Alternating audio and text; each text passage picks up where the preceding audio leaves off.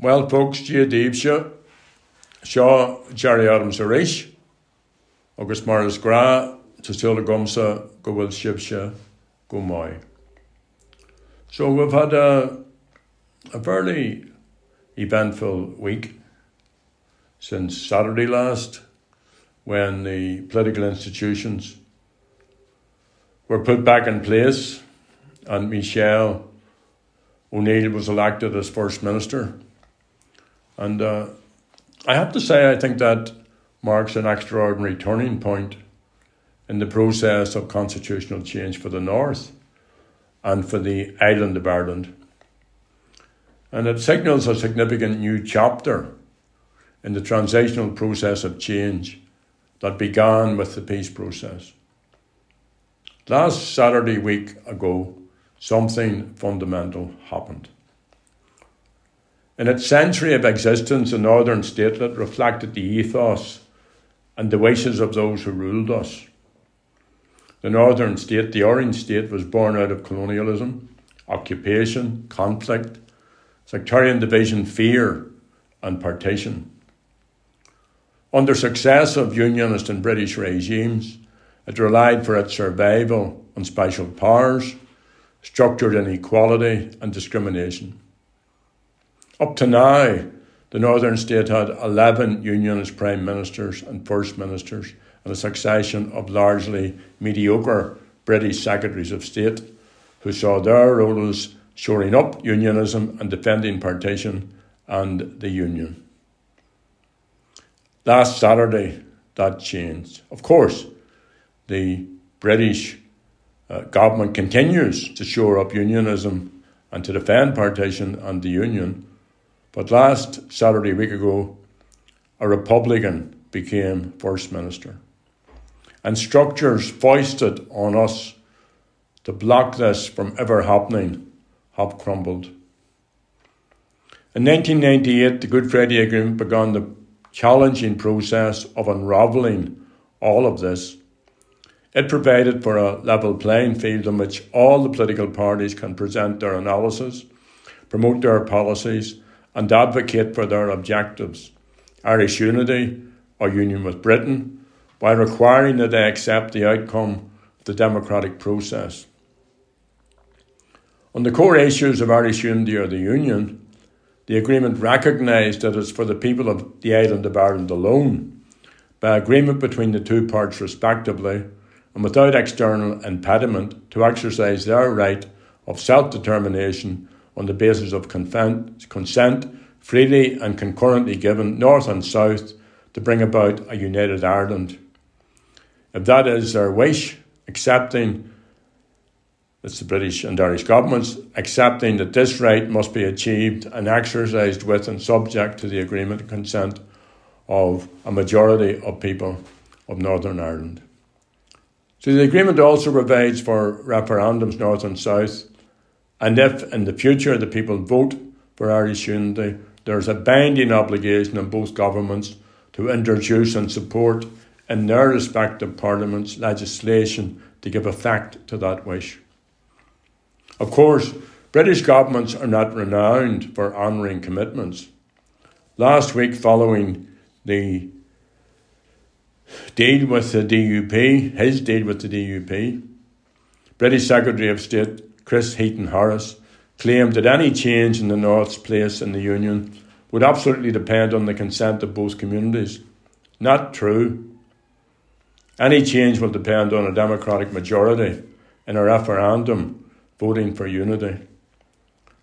Now, this places a significant onus on Republicans, and we especially want maximum constitutional change and a new Ireland united and independent. But there's a significant onus on all United Irelanders to engage positively with those who do not share our vision of the future and with those who are unsure of what that future should look like.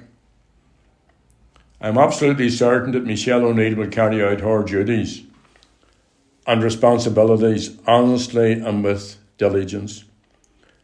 She is indeed a First Minister for all, and she will advocate for every citizen and for every family, irrespective of their attitude to the Union or Irish unity. She will defend the right of every citizen, of every family to choose their preferred future. But as a committed Irish Republican activist and leader, she will also work to advance the objective of unity. And these are not contradictory positions, they are complementary. Michelle's speech to the Assembly is evidence of this. It was confident, well delivered, wide ranging, a manifesto for change for the future. It spoke of the need to deliver for all the people, for every community, and to make life better for workers, families, and communities. Michelle acknowledged that the new executive will face great challenges, and it will, not least because of the stranglehold of British governments, Tory and Labour. Among those she identified are the rising cost of living, patients waiting for treatment and support, workers on the picket lines, the need for childcare supports, social and affordable housing, key infrastructure development projects, the climate crisis, Lough Neagh, and the using of the Windsor framework to advance the All Ireland economy. She identified the epidemic of violence against women and girls and said she would prioritise a new strategy to tackle this. To tackle this. She expressed her sorrow for all the lives lost during the conflict, and she committed herself to work at reconciliation and bringing everyone together. She also spoke for all of us who have watched with horror the Israeli government's continued genocide against the Palestinian people when she called for an immediate ceasefire and for dialogue and for peace. So last Saturday week was a good day. Everyone who made a stand over the decades or in more recent times should be proud of the progress we have made. Inevitably, there will be many challenges. The Tories in London are not our friends, and the executive is a coalition of parties with widely different opinions. But with goodwill and respect, we can make it work agus Yanni Mwij Shin. The election of Michelle as First Minister also saw my old friend and comrade of many years, Alex Maskey, bowing out of frontline politics and eventually getting the opportunity to step back from the Comhairle or Speaker's office. Four years ago, Alex was elected Speaker, and he did that job intelligently, fairly, and patiently. His time was up in 2022, but because the Assembly was suspended, he continued to play the role for the last two years. He took a number of very worthy initiatives, even though the Assembly was suspended. They included a youth assembly made up of 90 young people from the ages of 13 to 18 he convened a women's parliament and an assembly for citizens with disabilities. He met foreign delegations and hosted others interested in the Good Friday Agreement and the peace process. And last year he was front and centre in Parliament buildings for the 25th celebrations of the Good Friday Agreement. The respect and esteem in which he was held and is held was evident at the weekend in the unanimous words of praise and thanks he received from all sides of the Assembly. Now, that was a far cry from Alex's first entry into elected politics in 1983. In June that year, he was Sinn Féin's first Belfast councillor. He ran a gauntlet of abuse from Unionists. They refused to talk to him. They tried to shut him down. They sounded horns, blew rape whistles, threatened him. He was the target of constant harassment by the British Army and the RUC, and the victim of several assassination attempts by Unionist death squads, including one in which his friend Alan Lundy was shot and killed in Alex's home, and another in which Alex himself was gravely wounded.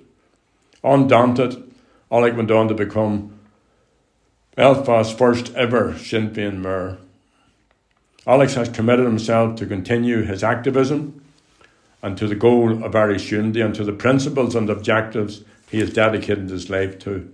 So well done, Alex, and well done also to Liz, an activist in her own right. She's been at his side through all these years. Mila buhas a háde á mór ormh. Ivor Browne died about eight or nine days ago, aged 94. And I admired Ivor Browne a lot. And I'm glad to say I met him a few times. He was one of the world's leading pioneering psychiatrists. As President Michael D. Higgins said, he left a profound mark on the understanding and attitudes to mental health in Ireland. A visionary, a doer, Ivor dismantled mental institutions and developed community clinics. He was a revolutionary. Professor Brendan Kelly said his legacy was the additional liberty enjoyed by thousands of people who avoided institutionalisation as a result of the reforms which Ivor came to represent. He spoke up on behalf of the political prisoners, especially the Armagh women political prisoners. Speaking out in 1985 against strip searching, he said, Strip searching is rather violent. It is a tremendous intrusion on a human being. Ivor was also a musician. He was co founder in 1959 with Garech Browne of Claddagh Records, which went on to record Irish traditional music, song, and poetry.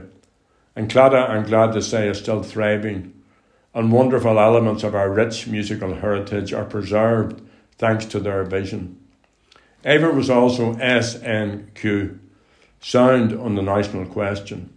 He did great work in Derry in the 1970s and afterwards by assisting the development of community models for human development. So my condolences, Quovrone McCree, to Chowla Ivor Browne. His life was a life well lived. Tá sé ar slí an airine inis.